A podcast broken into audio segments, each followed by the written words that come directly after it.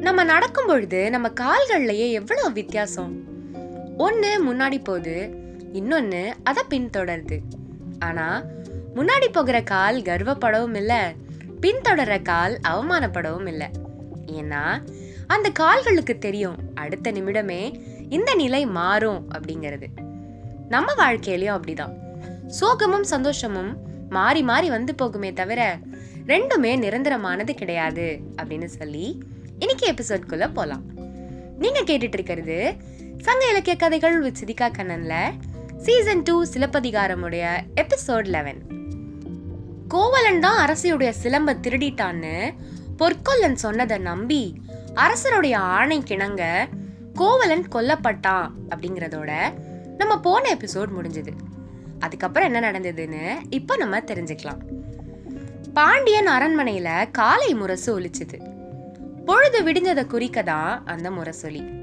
அன்னைக்கு மாதரி மன்னவன் கோவிலுக்கு நெய்முறை செய்யற நாள். அன்னைக்கு கோவிலுக்கான நெய்ய அவ தான் கொடுக்கணும். அதனால அவளுடைய மகள் ஐயையை கூப்பிட்டு மத்தும் கயிறும் கொண்டு வர சொன்னான். அதை எடுத்துக்கிட்டு தாழி இருக்கிற இடத்துக்கு போனான். தாழியில பால் உறைஞ்சிருக்கும்னு எதிர்பார்த்தா ஆனா அது உரையாகவே இல்லை. வழக்கமா துள்ளி விளையாடுற ஆட்டுக்குட்டி அசையாம ரொம்ப சோர்வா படுத்திருந்தது. பசுவினுடைய கழுத்து மணி அருந்து கீழே விழுந்திருந்தது. இதையெல்லாம் தீய நிமித்தங்கள்னு நினைச்சா மாதிரி. தெய்வத்தை வழிபடுறது தான் கெட்டது எதுவும் நடக்காம தவிர்க்க ஒரே வழின்னு முடிவு செஞ்ச மாதிரி அங்க இன்னும் சில பெண்களோட கூடி தெய்வத்தை பாடி குறவை கூத்த ஆடி வழிபட்டா.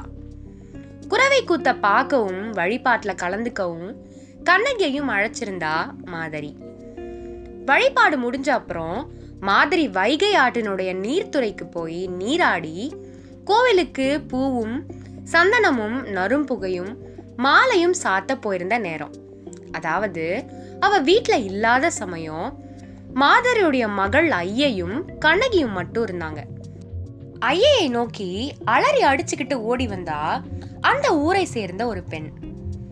அவ சொல்ல வந்த செய்தியை சொல்ல முடியாம தயங்கினான் அவ வாயிலிருந்து சொற்கள் வெளிவரவே இல்லை.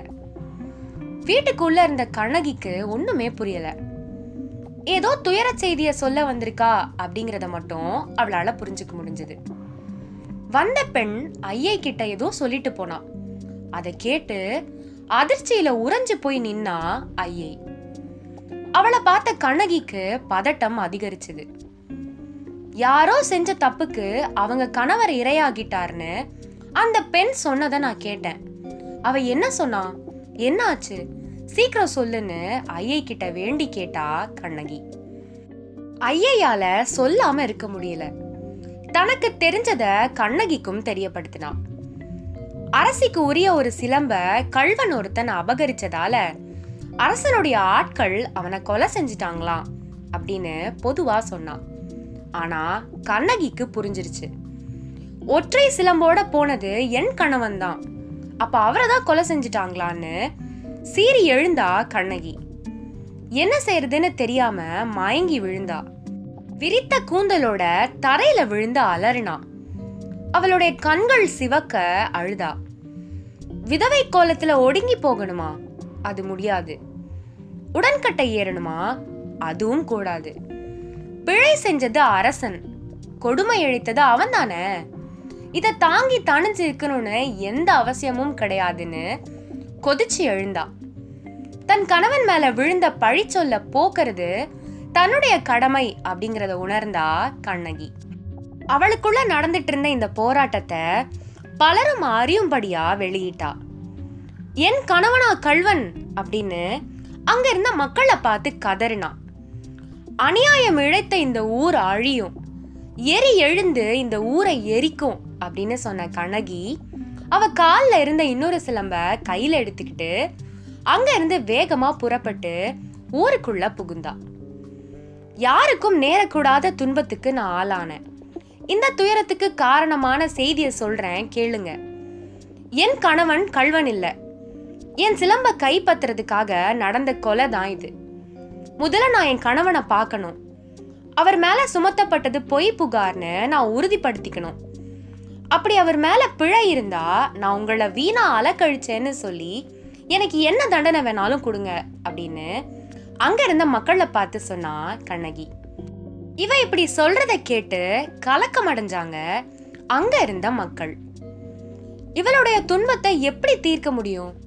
இது தீராத துன்பமாச்சேன்னு வருத்தப்பட்டாங்க. பாண்டிய மன்னனுடைய ஆட்சி சீர்குலைஞ்சிருச்சு. இது என்ன அநீதி? மண்ணை குளிர வைக்கிற நெடுஞ்செழியனுடைய வெண்குடை இன்னைக்கு அனலை வெளியேத்திருச்சுன்னு பேசிக்கிட்டாங்க. ஊர் மக்கள் எல்லாம் திரண்டு அவளுக்கு அவ கணவன் விழுந்து கிடக்கிற இடத்த காட்டினாங்க. நேத்து அவளை கட்டி தழுவுன கோவலன் இன்னைக்கு ரத்த வெள்ளத்துல இருக்கிறத பார்த்து கதறி அழுத கண்ணகியுடைய அழுக்குரல் ஊரெங்கும் ஒலிச்சுது. இந்த அநீதியை கேட்க இந்த மாநகர்ல ஆள் இல்லையான்னு அலறி துடிச்சு முறையிட்டா கண்ணகி. தவறு செய்த அரசனை தட்டி கேட்பேன். வழக்காடுவேன். அரசனை அழிச்சு இந்த நகரத்தையே ஒழிப்பேன் அப்படின்னு தன்னுடைய கண்கள்ல பெருகின நீரை தொடச்சிக்கிட்டு ஆவேசமா அரண்மனை அடைஞ்சா கண்ணகி.